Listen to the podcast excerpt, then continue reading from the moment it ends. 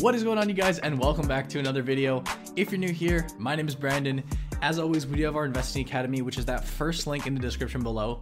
But today's going to be a fun video because we're actually to be covering two topics. Topic number one is to be taking a look at Warren Buffett's updated portfolio. We actually got a comment in from Fernand. Can you please make an updated video? Uh, he said this a couple days ago, and I believe here he meant 2021. Luckily enough, just yesterday they did post their filings, their regulatory filings, which basically gives us an inside look at the Berkshire Hathaway portfolio. We'll be taking a look at that, looking at any notable changes.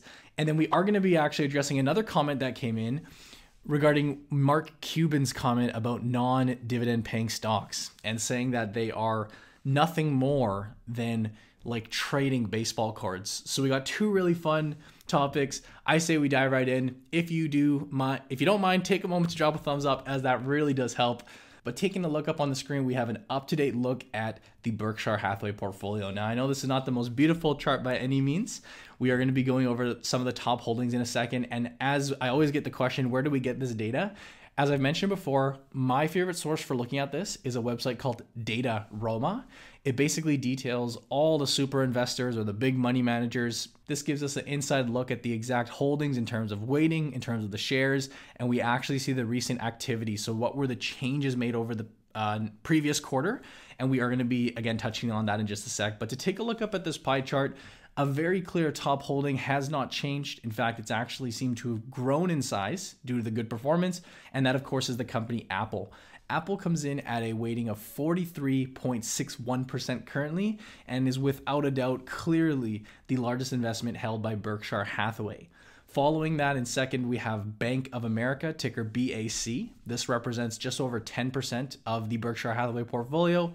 Coca Cola, another longtime hold of Buffett's, sits at the third largest weighting at 8.13%, followed by American Express, followed by Kraft Heinz, and we do have a new one that's bumped up, which is Verizon's Communications. This one sits at 3.19%, and as we'll look at the recent transactions in a second, this was one of the bigger bumps up, bump ups of the bunch. As we move down this list, we do see the weighting start to ramp off quite significantly. In fact, after the or beyond the top 15 holdings, the remainder of the positions at Berkshire Hathaway do represent below 1% in terms of a position size. So, not too significant in the big scheme of things. We do keep in mind when we talk about Warren Buffett's portfolio, he's not the only one managing money with Berkshire Hathaway. There's actually somewhat of a team in place. They do have kind of discretion over different uh, amounts of dollars main takeaway here is that Apple sits at a very large percentage of this company's portfolio. Clearly, it's actually done quite well. Apple's been an all star in the market, and uh, weighting this high really goes to show the conviction. It really goes to show the amount of confidence that Buffett and the team have in a position like this. Again, top five holdings as of today Apple, Bank of America, Coca Cola, American Express, and Kraft Heinz. Now, let's take a look over to the recent activity as we've seen in the previous quarter. This is Q4 2020. Let's first talk about the notable additions. And I think the first two that clearly pop to mind are over 100% added a piece into the company's Verizon Communications as well as T Mobile, ticker TMUS. Again, after this addition, that actually bumped Verizon up to the sixth largest holding. We saw a 30 34% increase to Kroger. We saw a 28% increase to Merck. 26% to the ticker MMC, Marsh and McLennan. Not familiar with that company myself. 20% to AbbVie, as well as Bristol Myers. Uh, bumped up by 11%. A pretty clear focus on a couple sectors in the telecom space as well as the healthcare. You will note that they did actually add to Chevron as well. They bumped that up by 9%. Now, in terms of the reductions, well, there were some pretty notable reductions and actually complete uh, sell-offs. They actually sold out of a couple couple positions entirely over the past quarter. Starting with the entire position sold, we did have Pfizer being sold out, so selling one healthcare and adding to Bristol Myers Squibb and AbbVie in maybe a bit of a shift there. They did sell out of their gold position, which was the company Barrick Gold, smaller position at that, ticker GOLD, which is the US ticker. And they did sell out pretty significantly from some of their financial holdings. This was another key takeaway. We saw 100% sell of JP Morgan and Chase.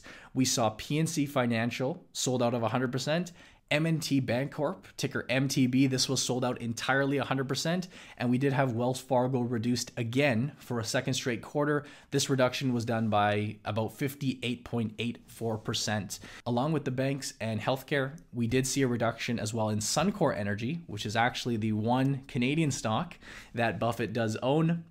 That reduction was made by 27.8%. So that, in my opinion, were some of the more notable changes in the portfolio. Now, personally, for me, as much as I love looking into this and I love keeping track, especially with investors that I idolize, like the Buffetts of the world, it is tough to know exactly what the thought process was behind every single one of these positions. And I'd be, your guess would be probably as good as mine in terms of speculating on the reasons why. If I were to make an assumption here, this is just strictly personal opinion. This does look to me like a pretty typical trim slash rebalance of the portfolio. I did forget to mention one of the uh, key ones. They did reduce Apple by about 6.05%.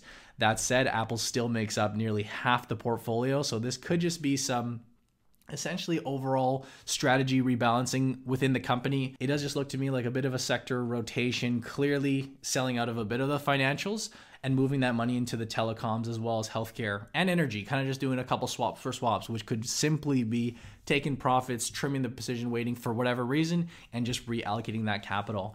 But that really right there, guys, is the notable updates on Warren Buffett's portfolio. Feel free to pause this screen if you want to take a look at all of the holdings. You can kind of zoom in and I don't know if you can zoom in on YouTube, but that's what we're looking at there.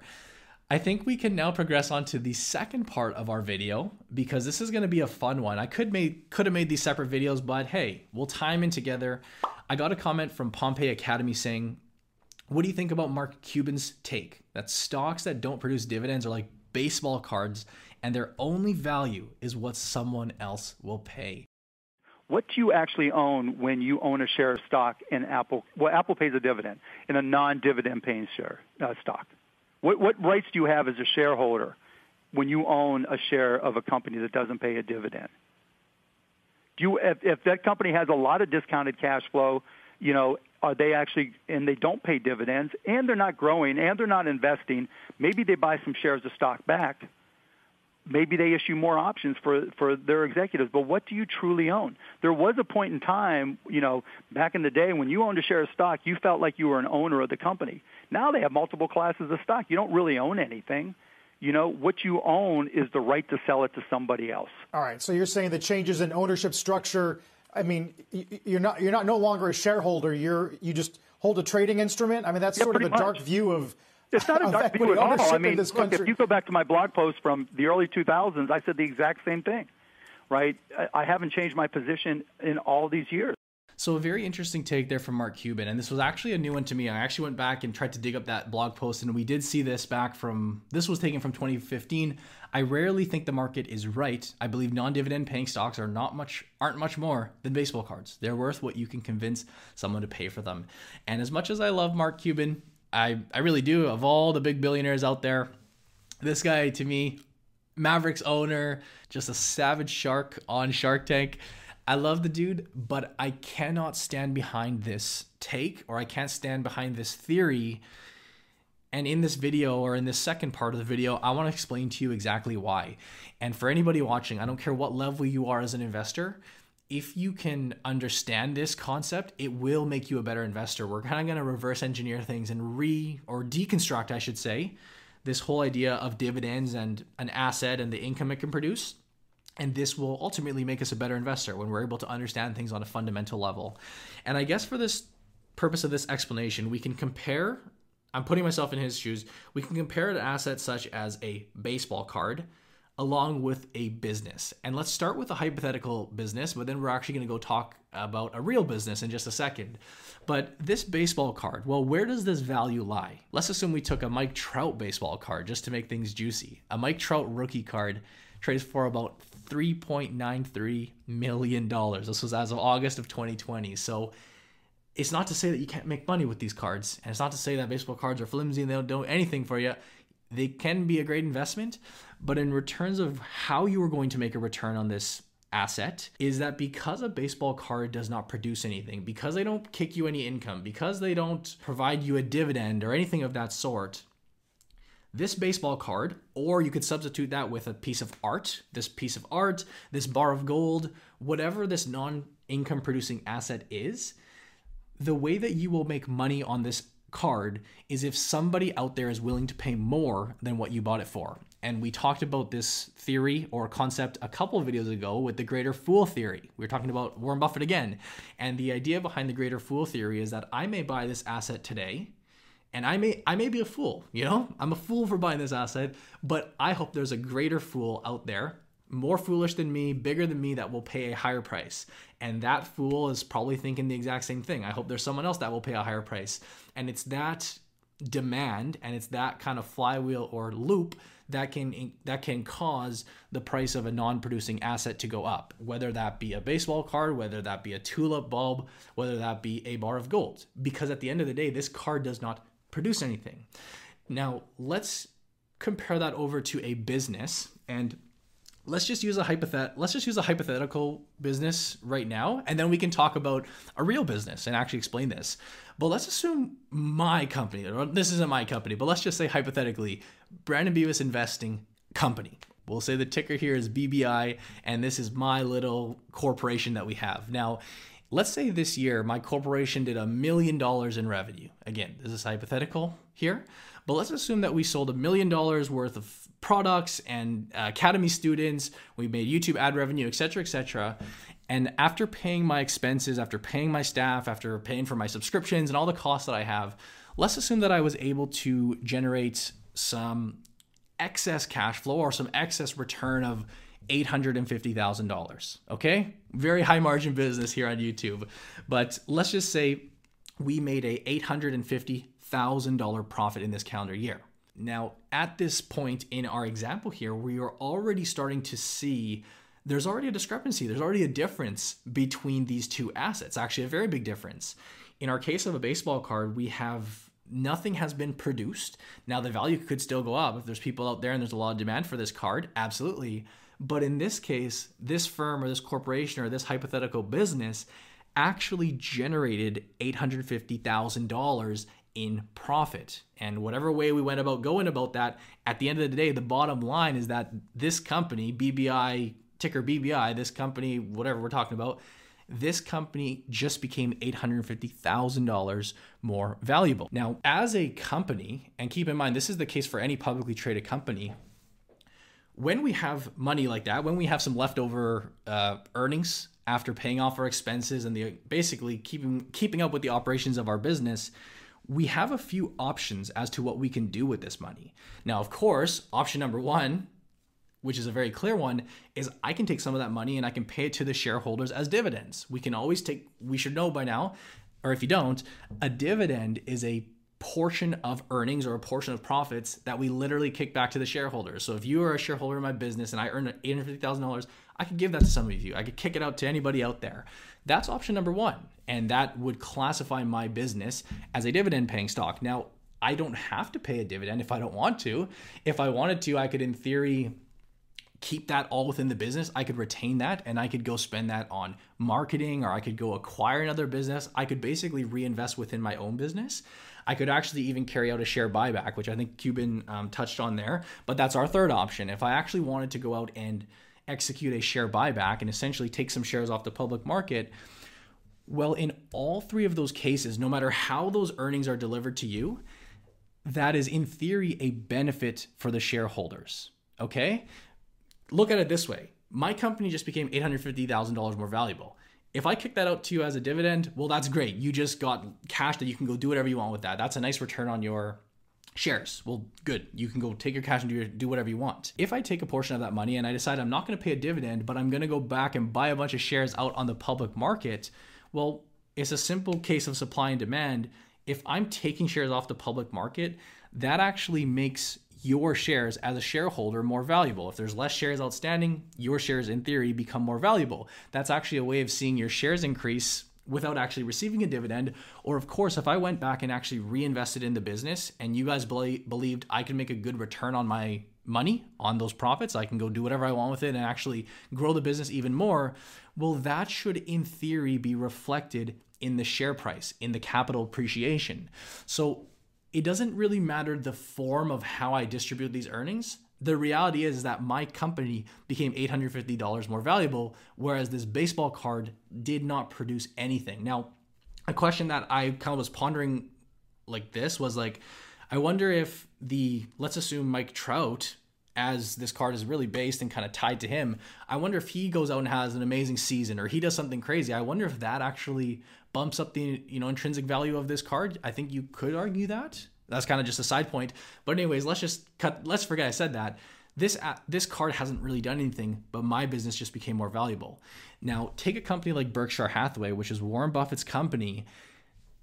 They don't choose to pay a dividend. That's strictly by choice, as they feel they'd rather keep that cash within the business and we didn't actually touch on their cash position earlier, but I'll pop up a, uh, an up to date number of cash for you guys right now. They are sitting on billions and billions of dollars as they feel they can keep that and they can earn a better return on that money by going out and acquiring and investing in other businesses than they would as a dividend. I took a look, and in 2020 alone, Berkshire Hathaway generated $26.9 billion in free cash flow. Now, free cash flow, this is where the company can decide whether they want to pay a dividend, whether they want to buy back shares. They have a lot of flexibility, but if they decide to retain that within the company, that doesn't just vanish, that doesn't just go to thin air. That should therefore be reflected in the share price. Investors and analysts out there should realize that, hey, this company just became more valuable. They just generated this money. And if they're not going to kick it to us out as dividends, that should be reflected in capital appreciation. That's why good companies go up over time. It's the expectation or the anticipation that they're going to make us a bunch of money, a bunch of earnings, a bunch of free cash flow at the end of the day. That's really the two metrics that it really comes down to, in my opinion. Take another good example is the company Amazon. They do not pay a dividend currently. That said, they generated $25 billion in free cash flow, 21 billion in net income they could pay a dividend, but they are choosing not to. So I do really classify these two assets in completely different ballparks. You have a baseball card which does nothing, and whether the company chooses to pay a dividend or not, if a company is earning money or generating something, or any asset for that matter, such as a farm, as Buffett would say, or a, an apartment building where you're getting renter's income, and essentially this value is actually increasing, there are there are two completely different stories. So to put a blanket statement out like a non dividend stock is not much more than a baseball card, that is not true. Because again, companies could choose not to pay a dividend if they didn't want to. That's completely by choice by the company. That said, I do totally agree where he's coming from because I think what he's referring to when he says this type of things, in particular stocks like GameStop and all these Reddit fueled hype stocks, these stocks aren't trading off fundamentals. They're not trading like a company like Walmart would or a company, oh, Walmart's a, a dividend paying stock, but they're not trading off of essentially how much a company can generate for us, at least not reasonably. The fundamentals have been thrown out the door. And at that point, it's just speculation. It's just the greater fool theory. And if that's what he's referring to, I think that's a very, very fair statement. But to say that a non-dividend stock that is earning good money and is choosing not to pay a dividend is much more than a baseball card, that I believe is false. And again, I don't believe knowing Mark Cuban and knowing how he does say some goofy things if you kind of look into him and um, I think he's a bit of a goofy guy for a billionaire, but I, I think he's super cool at the end of the day. I don't think he truly meant that. I think what he was talking about was these speculative picks, but you definitely just can't make that statement. And I think that's really what I wanted to explain in this video. Now, I'd love to hear your opinions on this because this is just my opinion. I, I could be wrong, right? This is just me looking at this entire topic and you will get variants of opinions you will get people that vouch for gold as an asset you'll get people that vouch for artwork and um, baseball cards, whatever the case is, because I guess maybe they see the value there than they don't with the business. But at the end of the day, I think we need to understand that if a company is able to produce for us, produce earnings and produce cash flow, it doesn't matter how that's distributed. That's what, in theory, should be reflected in the share price. That's essentially what we're buying when we go out and buy a stock, right? It's not just a ticker, it's not just a quote. But with many stocks, it is. Many people approach it kind of like with this baseball card trading mentality, which I think is a very fair statement to make on his part.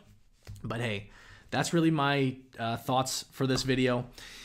I'd love to hear your opinions down below, whether you agree, whether you disagree, whether I'm wrong, whether I'm right. Just let me know. You can leave a comment down below. If you did enjoy this video and if you learned something new, take a moment to drop a big thumbs up. That helps out so much with the channel. It's completely free to do. And um, yeah, I would really, really appreciate that. If you are by chance new to the channel, we post videos like this every single week. This is like a two in one video. We just combine just cuz. But usually we just talk about a single topic per video. But hey, this should I had fun doing this. I hope uh, you guys enjoyed. So leave a thumbs up, subscribe, hit the bell for notifications, and as always, we do have our investing academy. If you are a Canadian, Canadians only that are looking for training in the stock market, you want to do it all online, you want to become a better investor, click that first link down below. You can learn all about that. But as always, I thank you guys for watching. Wait, I actually got to show you guys something before we finish up here. I got some new pieces. I got some new I got some new art for the for the set. This was a gift for me from uh, my girlfriend. She got it for me for my for hitting 100k. It's a very nice piece of. These are pretty serious, uh, pretty heavy, and um, I don't know where I'm gonna put them, but I love them. They are so so cool. It came all the way from Ukraine, and it took months, but they're here. So, anyways, that's it for today's video, guys. Hope you enjoyed. Thanks for sticking around. If you did make it this far, Really appreciate everyone that watches the videos all the way through. But as always, uh, thank you guys for watching, and I'll see you in the next video.